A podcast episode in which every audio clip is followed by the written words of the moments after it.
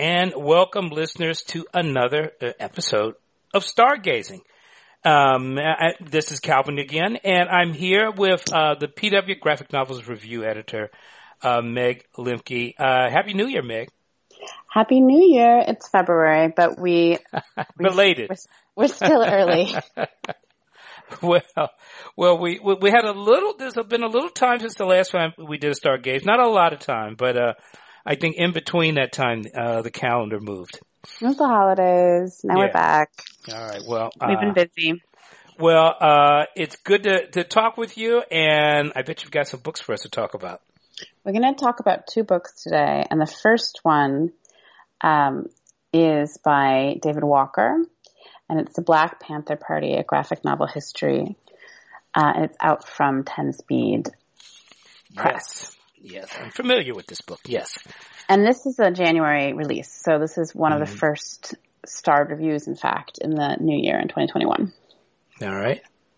So what what's the other one? Oh, sorry. Oh, sorry. Should we skip ahead? The next one will be Shira. We'll just Spector. name it. Let's just name them. Yeah. Yeah, yeah. The next one will be Shira Spector's Red Rock Baby Candy from Fantagraphics, which is out in March. And so we have um, one that's out that you can all pick up immediately, and um, particularly relevant as this is Black History Month that we are recording mm-hmm. um, with the Black Panther Party, and then one to put on your your hold list at your indie bookstore. All right. Um, but yeah, so let's yes, let's let's talk about David Walker. right, and the art you mentioned the artist. So David wrote the Black Panther Party graphic novel history, and it's um, illustrated or drawn by Marcus Kwame Anderson. Um, and Walker is well regarded and very well um, loved within the comics community, and particularly in the Black comics community. He did the Life of Frederick Douglass biography, and he also um, draws Bitter Root right? Yes, it's the yes, it's par- a paranormal journey into Black history in, in Harlem um, in the 1920s. Mm-hmm. It's really, really a great imaginative uh, kind of you know conjure comic. Um, the way it looks at and uses actually very real uh, research into Black history and folklore to create this kind of uh, this kind of steampunk punk sci-fi, black sci-fi. Yeah, I feel like Walker and his work come up a lot as a touch point. People talk about uh, contemporary black comic artists working and breaking new ground and emerging genre work. Um, and then this is this really concise but in-depth guide to the Black Panther Party. Um, it really spoke to me and filled in a lot of gaps in my own knowledge. But Calvin, you have much more um, experience with this history personally. In fact, if you want to speak to that. Well, you know, my age, you know, I'm 68. Uh, I grew up in the period uh, where the Black Panther Party uh, uh rose to prominence, both uh, as this kind of mythological revolutionary movement um, uh, of the 1960s uh, representing kind of political revolution, but also the it's the clashes with the police. I mean, it re- the the Black Panther Party kind of um, represents, uh, sad to say, uh, my introduction to uh, police brutality mm. generating popular uprisings. Uh, although what the Black Panther Party teaches us, of course, is that what we saw this year the the deaths of unarmed um, black people at the hands of the police. Um, uh, this has been going on for a long time. Mm-hmm. Um, uh, we are in an era now where everyone has a video camera, and uh, we've been able to document these tragic narratives that have been uh, a part of uh, the African American struggle uh, for equality uh, and anti-racism since the beginning of this country. So, uh, so the Black Panther Party uh, uh, is both a pop culture phenomenon uh, and this pivotal point in history. And yes. it's interesting when you talk about the idea of the, the camera and the documentation of um, police violence against unarmed black peoples because there's a way in which the party, the Black Panther Party's founding is to is to be that observer. You know, there's a whole section where it talks about one of the roles is um, one of the early members following the police, like following them around to keep an eye on whatever they were doing and make sure they didn't kill anyone. Well, this is one of the also the great uh, uh, strengths of this book. Uh, it's incredibly comprehensive, but but it's a very clear and straightforward path through the narrative mm-hmm. as he relates the history of this. And uh, he starts this book out by connecting it actually um, with the civil rights movement. Mm-hmm. But but you're right. The the the, the Black Panther Party uh, and its full name at the time was the Black Panther Party for Self Defense, mm-hmm. um, which is an which is a, a, a, an important point to make about uh, organizations like the Black Panther Party, and as well as about about Malcolm X, uh, the Black Muslims, all groups that were specifically did not ascribe to nonviolence. Uh, and were often portrayed in the in the American media and by American law enforcement as violent terrorists. Uh, they were uh, they immediate their immediate act was to defend themselves against racist violence against black communities. Mm-hmm. So yes, the the Black Panther Party started off started by uh, uh, Bobby Seale and Huey Newton, basically to uh, observe the police. Uh, mm-hmm. and to defend the police. Now, the, the, the interesting thing about the Black Panther Party, and all of this is laid out really wonderfully in his book, and we should mention Marcus Kwame Anderson, the artist who works with David on this book, because the art is a really extraordinary, uh, uh, both in just terms of giving you a clear idea of all of the, the characters involved, but in telling this story that is both part, both real serious history and pop culture myth, his style, which is very popish but very like polished, I think mm-hmm. it really works very, really well, uh, as an almost kind of like lively encyclopedia of the event. Yeah, he does a really good job with that because it's a tricky problem with a book like this where you have so many different characters to profile because a lot of the book are concise portraits of figures through the party and through its evolutions um, and then how they interact with each other and then how their own paths change over time because he really takes these major figures from their entry to the party through some of the different machinations in the political movement, um, and then some of them coming in and out of different phases of their life, you know, including folks who take very different turns. You know, some um, go on to greater political power, some have tragic uh, endings, including multiple people being murdered by the police. Right? Um, there's there's a way in which there's all these different characters, and yet um, Kwame Anderson does an incredible job really differentiating them and giving each their their piece. You know, giving them each a place where they have a full fulsome history while he's juggling all these different um, profiles in a larger history. And giving their, their their their, figures really weight and composition. I mean, mm-hmm. he's he he really he while he has a a, a popish cartoon cartoon uh, driven style, he, he, it really has great nuance to it. Uh, the color is fabulous, and it it all oh, it, it really supports the narrative well. But you're really right. That's why I say it has an it has a, a sort of adventure encyclopedia vibe to mm-hmm. it because it, it, you know it gives you many profiles of all of these incredible incredible characters and if you know anything about the black panther party and and these are the characters these are the iconic uh, figures of black protests of when I was a teenager. I mean, we mm-hmm. talk about Huey Newton and Bobby Seale. Um, Eldridge Cleaver, who wrote the book Soul on Ice, which I read really many years ago, you know, and, uh, uh, you know, a, a, convict, a thug, a rapist, as well as a revolutionary. Kathleen Cleaver, his wife. Uh, the book, I think, does a great job at um, uh, uh, covering the women of the Black Panther Party. Yeah, I was going to say there's a whole section that talks about yes. how there's an image of the Panthers as a very kind of macho line, you know, of men in berets, but that in fact, um, in later evolutions of the party, many of the members were women, and then spends time spotlighting key women in the um, sort of higher echelons of the government of the party. There's a really great like graphic too, just talking about the structure of the um, organization. Oh yeah, he he he really he really broke down the organizational structure. Mm-hmm. Um, this book is really amazing. He really covers, uh, I mean, what's interesting and what what we you have to return to about the Black Panther Party is that you know it is this iconic kind of representation of a time. It was a very real organization, uh, driven by really charismatic leaders who really wanted to create a revolution in America. They combined, you know, black black nationalist civil rights thinking uh, with Marxism um, mm-hmm. uh, to create a, a black uh, Marxist um, analysis of American culture and come up with a practical way to do it. The Black Panther Party, besides uh, walking around with guns and making no mistake that they were going to protect themselves in the black community, they also opened up uh, schools. They had a free mm-hmm. breakfast program. And of course, the Black Panther Party newspaper covered really tremendously well by David here because, you know, myself, you know, I went to art school and I was at Howard University in those years this is in the 19, uh, the 1960s, late 1960s.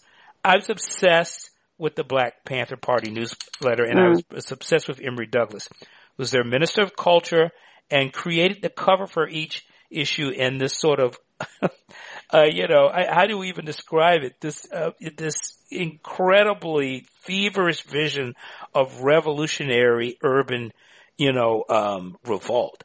Uh, mm. you know, uh, uh, you know, the women with the babies on their back and, a, and an AK-47.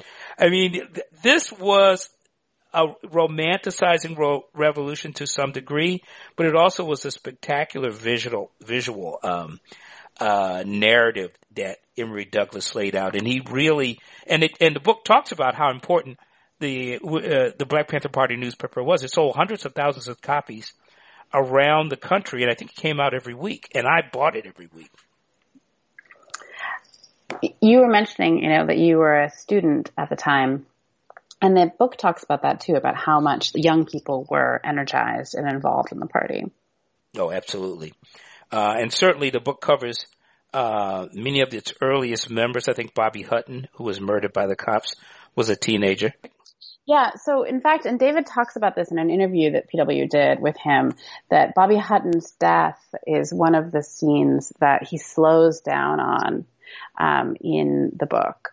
So there's a there's two key scenes, both Bobby Hutton and Fred Hampton's deaths. Yes. That he focuses on their killings. Um, and he said in the interview, he, he said, particularly because they were so tragic, um, he thought to himself, you know, what would somebody's family say about this? What would Fred Hampton's son say about this? Like he really said he was, this is a quote, I was cognizant of not leaning into any sort of graphic, graphic or exploitative violence. I didn't want to glorify either the violence the Panthers engaged in or the violence that was perpetrated upon them. So in these two scenes, he is showing the kind of violence perpetrated upon the Panthers. And Hutton was 17. I mean, it's a really tragic scene. Yes.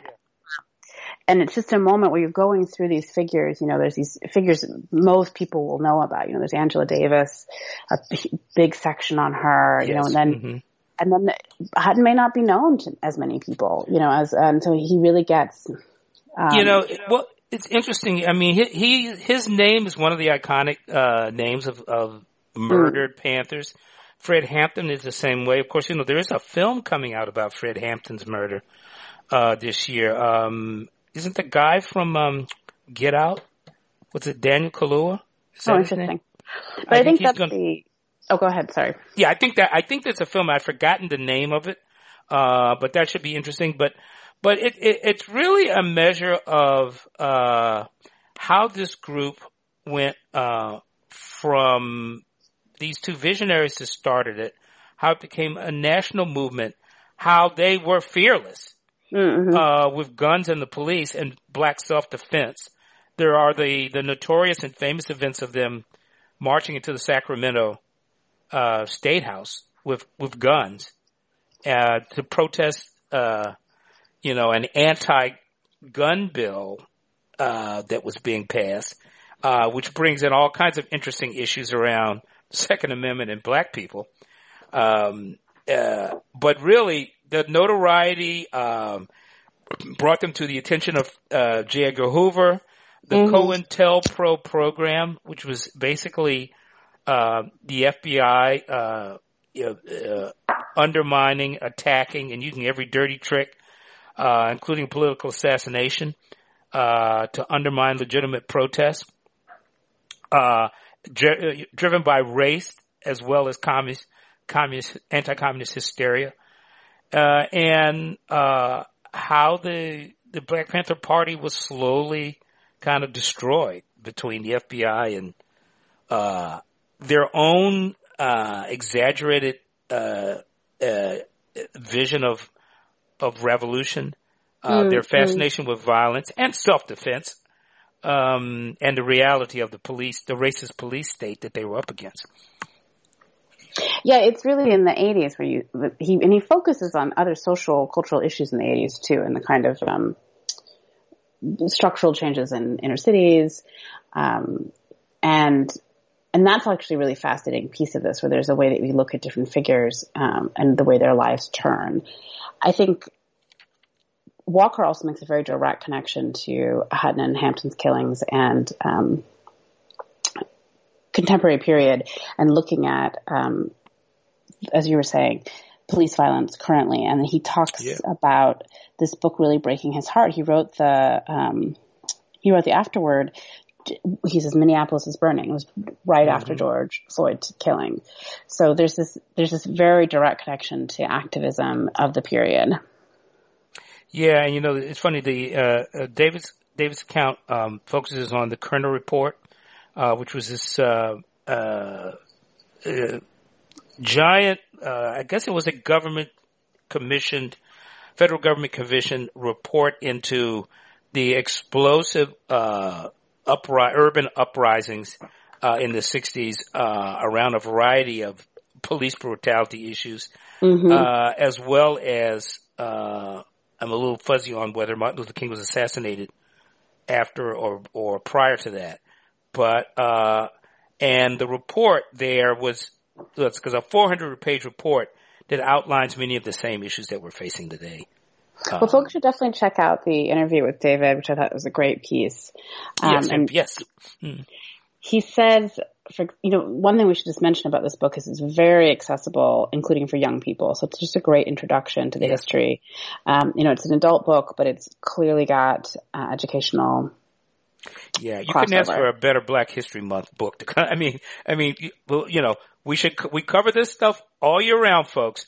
But you know, but it, really, this is an, a, a, a spectacular work um, of popular Black uh, historical research it really covers the topic uh, for anyone. It's complex. Uh, it's incredibly thorough.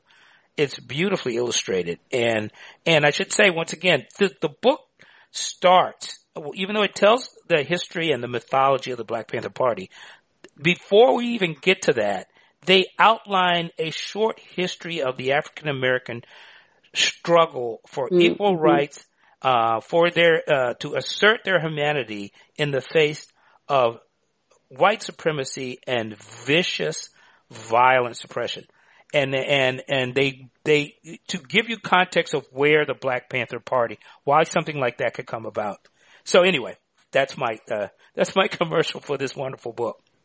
Walker says that he wrote the book in the interview. He says he wrote it for himself at 14 years old. Yeah, yeah. Anyway, uh, it's a terrific book. so. Well, that one's available now, so people yes, can definitely pick go. it up and then let us know what yes, they go think. Running too. by it. Go running by it.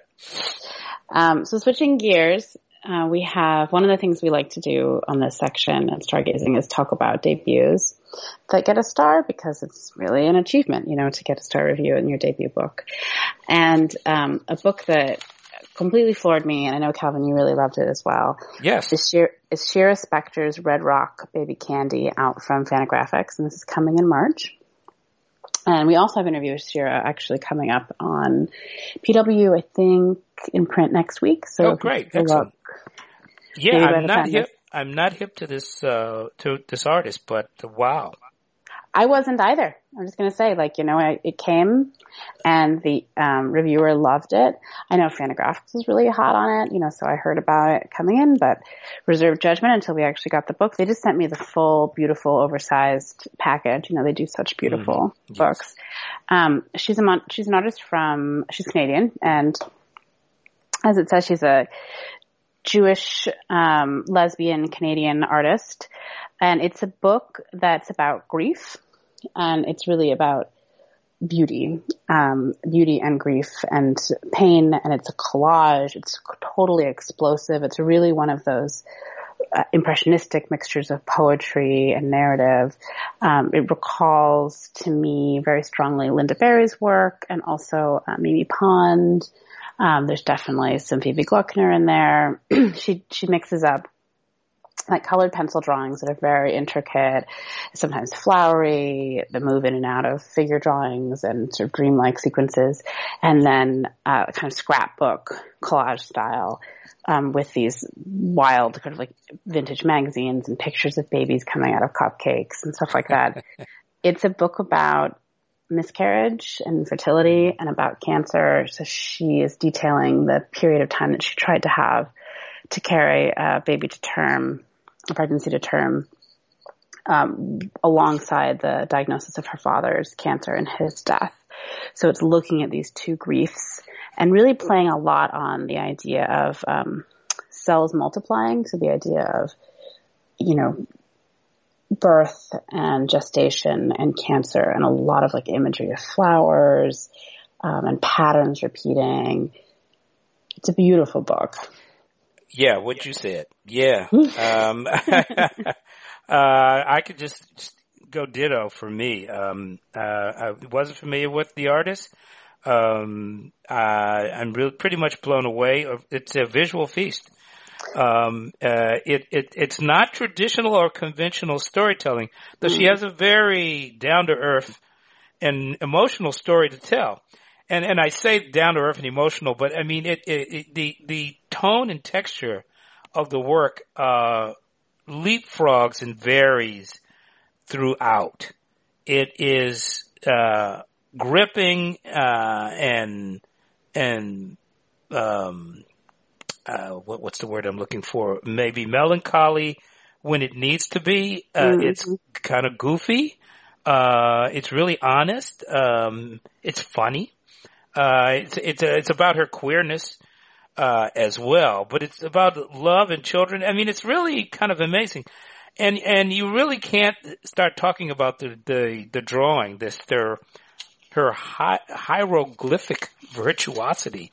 I mean, the page is just uh, and and just an explosion of markings and renderings and abrupt shifts of tone uh, so much color she and, and detail. Uh, uh, the narrative uh, is uh, is sort of inventively fragmented. Mm-hmm. Uh, I mean, for myself, you you know what's going on, but it, sometimes you know a little better about what's going on. But it's not a problem. It's it's it's you. It's really immersive beyond what I can you can even describe uh, while it, it tells this saga, uh, or turns her life into a saga. And, uh, uh, you know, every page you turn is a delight. Uh, it's hard to know what else. I, I, mean, I really do. I really, right now, I'm about three quarters of the way through the book, and I, I really think it's one of the best books of the year. In terms of, you know, discussing her queerness too. I think one of the things that um, is really interesting about this work is that she is a mother while she's also infertile. You know, her partner carries yeah. their first child, so she opens the book. Uh, ready and excited to be the partner carrying the child in her queer partnership. Um, so she has the experience. She actually has a baby while she is then miscarrying a baby. And I think that there's something about that that is so sensual too. There's a, there's a number of scenes where you see her holding her infant uh, child carried by her partner while she's experiencing the very physical grief of having lost a child through miscarriage. So there's, and that is also referenced, this kind of physicality and sensuality is present throughout the whole work where she also has a kind of history of her sexuality, her sexual coming of age, um, and then how that's tied to the idea of fertility um, as femininity and a real unpacking of that. And the ending in particular is this kind of like explosive um, recapturing or declaration of a different kind of fertility, the sort of idea this like queer creative fertility and like the making of a family, the making of the, of the chosen family. Um, the reviewer really loved this book. I'm going to try and pull that up here. Um, she, the reviewer says, you know, the sentiment is what makes her proposal in marriage to her partner after so many years together more poignant. Um, it's a clear-eyed mandate to hold open your ordinary arms and embrace life and its complex complexity. It's a gorgeous and sad work, veering into the poetry and processing of grief with stunning breadth.